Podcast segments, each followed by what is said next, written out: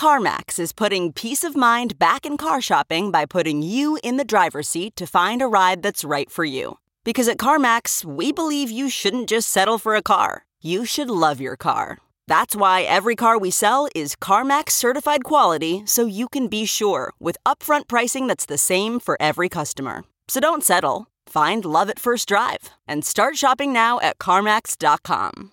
CarMax, the way car buying should be. Okay, picture this. It's Friday afternoon when a thought hits you. I can spend another weekend doing the same old whatever, or I can hop into my all new Hyundai Santa Fe and hit the road. With available HTRAC, all wheel drive, and three row seating, my whole family can head deep into the wild.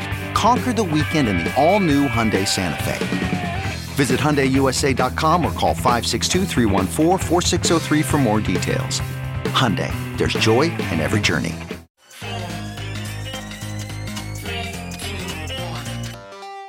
Welcome back to The Breakdown with me, NLW. It's a daily podcast on macro, Bitcoin, and the big picture power shifts remaking our world. The Breakdown is sponsored by Nexo.io, Chainalysis, and FTX, and produced and distributed by Coindesk. What's going on, guys? It is Thursday, August 25th, and today we are talking about the latest in OFAC sanctions around Tornado Cash. Before we get into that, however, if you are enjoying the breakdown, please go subscribe to it, give it a rating, give it a review, or if you want to dive deeper into the conversation, come find us on the Breakers Discord. You can find a link in the show notes or go to bit.ly slash breakdownpod. Also, a disclosure as always, in addition to them being a sponsor of the show, I also work with FTX. So, today we're discussing the continued fallout and response to sanctions of Tornado Cash. And specifically, we're looking at how different companies are handling them. In the hours following the announcement, Jeremy Allaire from Circle wrote a thread about his company's response. Yesterday, U.S. Treasury designated for sanctions ETH addresses associated with Tornado Cash. As a U.S. regulated financial institution subject to Bank Secrecy Act requirements, Circle, together with our partner Coinbase, restricted the movements of USDC funds in these sanctioned addresses. It is likely that near all responsible registered virtual asset service providers also took steps to block customers from transacting with these addresses or face charges of willfully avoiding U.S. sanctions compliance obligations, which can bring up to 30 years in prison. The regulatory intervention in this case crossed a major threshold in the history of the Internet and the history of open blockchain finance, with a major government obliging parties to outright block or limit the functioning of open source software on the Internet. It raises extraordinary questions about privacy and security on the internet and the future of public internet digital currency. We have noted the tension between privacy and security as a policy matter. Yesterday, this stopped being an abstraction.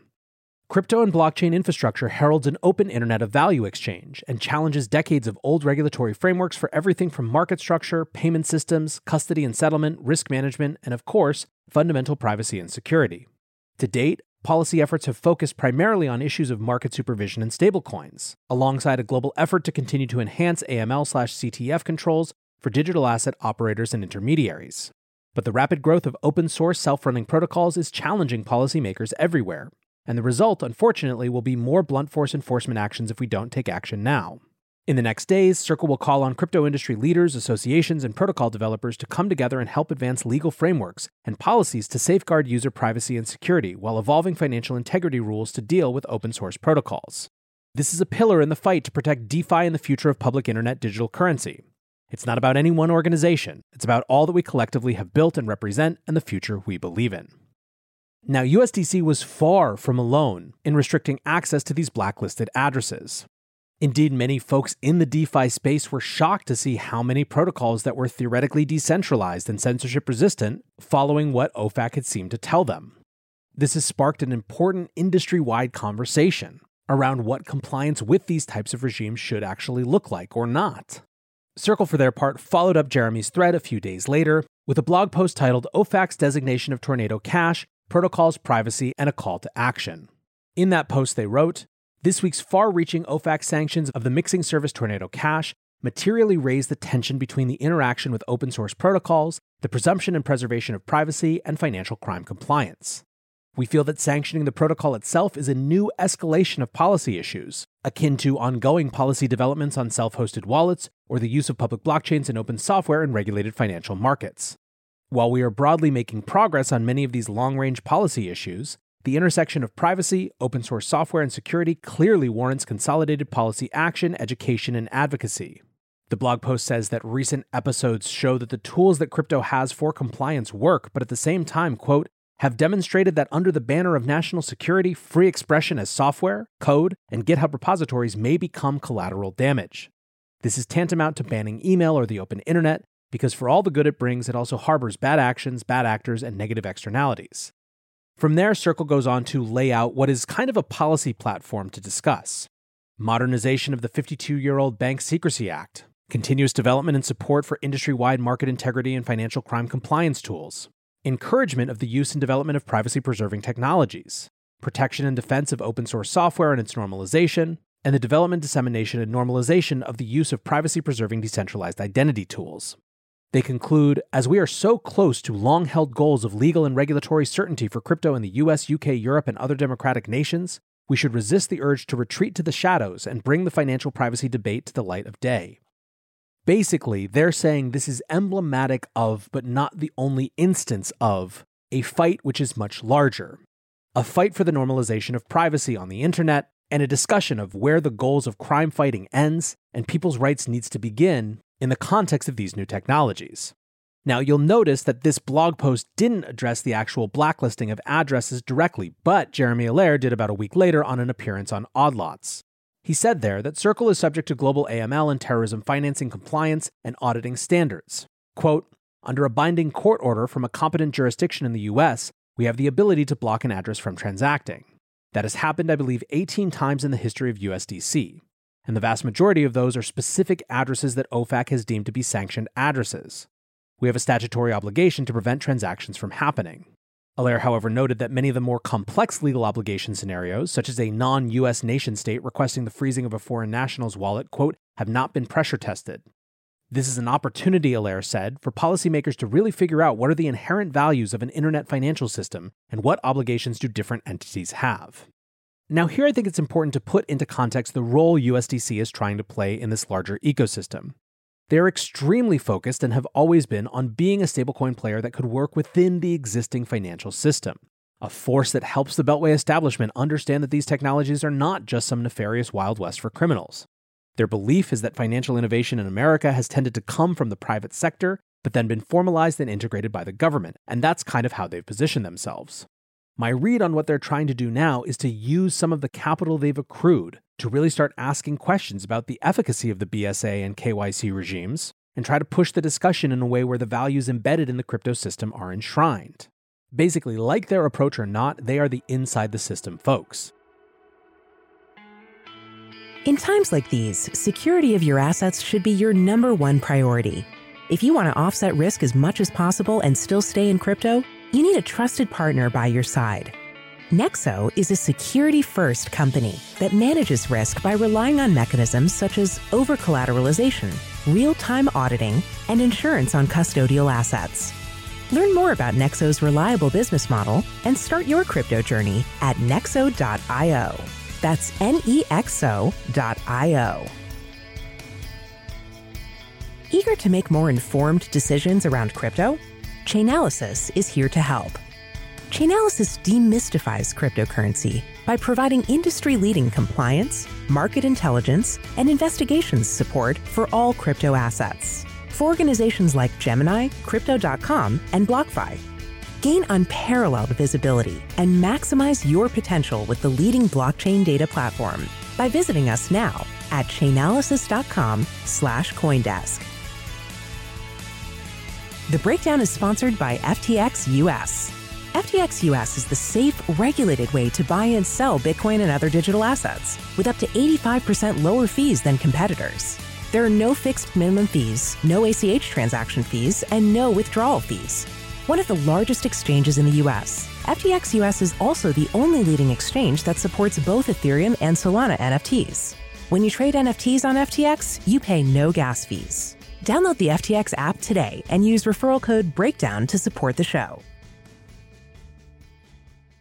Then there are the other guys.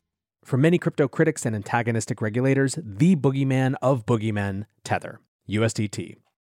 Now, before we just ascribe the same take as those critics have, let's be clear that Tether has been on a steady path towards inside the systeming. Much of this was forced via settlement with the New York Attorney General, but ultimately the outcome remains the same. We're now getting regular reserve attestations, and on top of that, a move away from the more questionable reserves within those attestations. Specifically, there has been a focus recently on Tether's commercial paper holdings. Some of that has been good faith concern, in that short term corporate debt represents a black box on those balance sheets that we just don't know whose debt it represents. Then again, because this is Tether, some of the critique has been outlandish, like when people were accusing Tether of having fraught Chinese real estate developer debt on their books just because it might. People have also been concerned about who was doing Tether's reserve attestation, saying that the firm was too closely tied to Tether. Well, last week, Tether announced that BDO Italia would be taking over its regular attestations from MHA Cayman. In a press release, they wrote The decision to work with the BDO organization represents Tether's promise to deliver considerable transparency for those holding Tether tokens, providing updates about issued tokens and reserves on a daily basis, supplemented by monthly assurance opinions. This monthly piece is key. They're moving from a quarterly attestation schedule to a monthly attestation schedule. In their first report, one of the most notable aspects was that Tether had reduced its commercial paper holdings 58% over the last quarter to 8.5 billion. That's compared to 28.8 billion in treasury bills, 5.4 billion in cash, and 6.8 billion in money market funds. But the reason people have really been discussing Tether for the last couple of days has to do with their response to the OFAC tornado sanctions. Yesterday, they published a post basically saying that at this time, they were not going to blacklist these addresses. The post reads Tether works closely with law enforcement worldwide to assist in investigations, including freezing addresses. We are in almost daily contact with key law enforcement officials and pride ourselves on the timeliness with which we respond to their requests. When Tether receives an applicable or legitimate request from a verified law enforcement agency to freeze a privately held wallet, the company complies with the freeze. So far, OFAC has not indicated that a stablecoin issuer is expected to freeze secondary market addresses that are published on OFAC's SDN list or that are operated by persons and entities that have been sanctioned by OFAC. Further, no U.S. law enforcement agency or regulator has made such a request, despite our near daily contact with U.S. law enforcement, whose requests always provide precise details. We have already stated that this is the protocol we are following. Unilaterally freezing secondary market addresses could be a highly disruptive and reckless move by Tether. Even if Tether recognizes suspicious activities on such an address, completing a freeze without the verified instruction of law enforcement or other government agencies might interfere with ongoing and sophisticated law enforcement investigations. In fact, in our dealings with law enforcement, we are sometimes made aware of addresses potentially related to crime and are specifically instructed not to freeze the addresses without the explicit request from law enforcement, as this could alert suspects of the law enforcement investigation, cause liquidations or abandonment of funds, and jeopardize further connections that might have been established. Tether has not been contacted by U.S. officials or law enforcement with a request to freeze the addresses sanctioned by OFAC. But as noted above, Tether normally complies with requests from U.S. authorities, being in contact with them on an almost daily basis. For example, we have been cooperating on various freezes with U.S. law enforcement, including in the last two weeks after the OFAC public disclosure about Tornado Cash, and no specific request has been put to us related to freezing relevant Tornado Cash addresses. We would expect the same process of detailed communication and coordination even in this case. It is also worth mentioning that Tether is not a U.S. person, does not operate in the United States, or onboard U.S. persons as customers. However, Tether does consider OFAC sanctions as part of its world class compliance program. We'd like to note that other digital asset providers, for example Paxos, a New York regulated stablecoin that issues BUSD and USDP and accounting for around 20 billion of the total cryptocurrency market capitalization, haven't frozen Tornado Cash wallets. We believe that, if made without instructions from US authorities, the move by USDC to blacklist Tornado Cash smart contracts was premature and might have jeopardized the work of other regulators and law enforcement agencies around the world. It should also be noted that DAI, an algorithmic stablecoin that accounts 36% of its reserves in USDC, around 3.4 billion USD, also didn't proceed with any freeze. Basically, Tether is saying that it is not sufficient for OFAC to make this announcement. We need to see US law enforcement request these freezes explicitly. They also draw particular attention to the fact that they are not a US entity and that it doesn't service any US based clients. Speaking with the Washington Post, however, Scott Anderson, a former State Department advisor now with the Brookings Institution, said, Quote, the restrictions generally apply to all U.S. nationals or corporations, or any person or organization in or doing business in the United States, or any transactions touching the United States. I don't know whether Tether falls within that scope or not, but if there is a chance that they or their employees might, noncompliance could carry real legal risk. Many have also seen this as just Tether poking the bear. An unnamed former senior official for OFAC told the Washington Post that Tether was playing with fire. Quote, It's never a very good idea to test OFAC. Right now, it's a particularly bad time for any crypto related company to do that. It looks like that's what they're doing. However, to get a sense of the general crypto sentiment, just look at developer Sudo's response to that quote. LMFAO, f off. It has never been a better moment to challenge OFAC. And this actually gets at the core of the issue right. There is a strong argument that many are making, CoinCenter notably, that OFAC doesn't have statutory authority to sanction a protocol, as opposed to, for example, specific crypto addresses that are owned by people. OFAC sanctions are intended to alert and reform financial institutions and specifically not to punish, which has made the targeting of an autonomous smart contract puzzling from the beginning. Michael Mosier, a former head of Treasury's Financial Crimes Enforcement Network and now working as general counsel at crypto privacy firm Espresso Systems, said, quote, It's like shouting at a vending machine. It's not the way to make a behavior change, so it's not going to effectuate the national security goals the system was set up to achieve. Miller Whitehouse Levine, policy director at DeFi Education Fund, said that the use of sanctions against an immutable smart contract was contrary to the intention of sanctions legislation. Quote, the effect of the sanctions is not to attempt to change the behavior of foreign persons, but practically is a prohibition on US persons using an open source software protocol. It has broad societal implications with respect to privacy and individual sovereignty, and whether we are okay with a foreign policy tool that can be applied unilaterally with zero public process to regulate US persons' behavior. OFAC sanctions are also explicitly intended to be used to bar foreign national assets from entering the US financial system rather than being used to affect assets owned by US persons. A large outstanding issue with the Tornado Cash matter is whether the tokens held within the smart contract by US persons are deemed to be the property of Tornado Cash and hence subject to sanctions, or if U.S. citizens have a valid legal claim for the return of those tokens. To this end, J.W. Verret applied for a license from the Treasury last week to use Tornado Cash for his nonprofit. In his words, quote, biting the nose of OFAC and seeking either clarity or a right to sue. Other crypto organizations, including CoinCenter, the Blockchain Association, and the DeFi Education Fund, are also looking into applying for a general license to allow U.S. citizens to legally withdraw their money from Tornado Cash. Eric Hess writes Even if you fundamentally believe that OFAC's designation of Tornado Cash's smart contract achieves an important national security goal, the process was horribly flawed, sets a dangerous precedent, and broadly tramples privacy in the process. And by the way, he's not the only one who thinks so. On Tuesday, Congressman Tom Emmer tweeted I sent a letter to Treasury Secretary Janet Yellen regarding the unprecedented sanctioning of Tornado Cash. The growing adoption of decentralized technology will certainly raise new challenges for OFAC. Nonetheless, technology is neutral and the expectation of privacy is normal. The letter asks a number of specific questions related to the way sanctions were intended to operate, including which legal person OFAC believed they were targeting in this instance, challenging the legality of the sanctions, and what U.S. citizens who have had their funds trapped as a result do to obtain release of those funds. Meanwhile, Alexei Pertsev, the developer alleged to have worked on Tornado Cash, remains behind bars in the Netherlands. He was arrested two weeks ago and brought before an examining judge who agreed he should be held in custody for two weeks pending charges. Now that the two weeks have expired and no charges have been brought, Pertsev appeared again seeking bail in a closed court on Wednesday, but bail was refused and the court set a 90 day time limit for an initial public hearing of charges to be held. Jill Gunter from Espresso writes We are absolutely not hearing enough about the arrest of Tornado Cash dev Alexei Pertsev. I have been following this as closely as anyone and am still totally confused as to the status of charges against him. This is scary. It's a hard one to be noisy about because we just don't know. We don't know enough to know if the charges and the approach to the situation is legit. But the fact that we don't know is a big, scary problem. If any of you ever get arrested and detained with no clear allegations against you beyond writing code, I promise I'll keep asking questions until there is clarity. So, what next with this whole mess? Tropical Fun wrote the tweet that inspired this title, and all credit goes to them.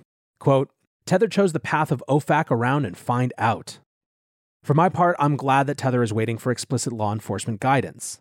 One of the scary things about this whole situation is that even if it is successfully challenged in court, even if it begets a new set of changes around the Bank Secrecy Act, all of those power shifts are things that tend to take an immensely long time, and a huge amount of consequences can accrue in the meantime.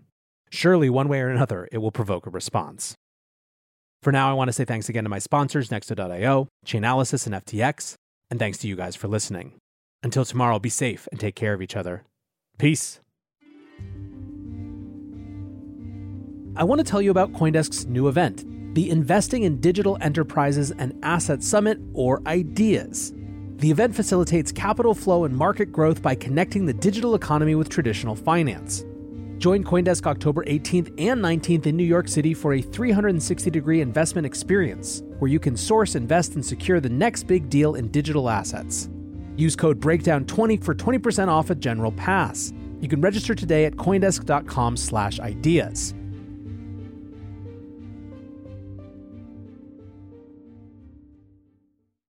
You know how to book flights and hotels. All you're missing is a tool to plan the travel experiences you'll have once you arrive. That's why you need Viator. Book guided tours, activities, excursions, and more in one place to make your trip truly unforgettable. Viator has over 300,000 travel experiences to choose from. Everything from simple tours to extreme adventures and all the niche, interesting stuff in between. So you can plan something that everyone you're traveling with will enjoy. Real traveler reviews give the inside scoop from people who've already been on the experiences you're considering. So you can plan with confidence. Free cancellation helps you plan for the unexpected. And 24 7 customer support means you can travel worry free. Download the Viator app now and use code Viator10 for 10% off your first booking in the app. Find travel experiences for you. Do more with Viator.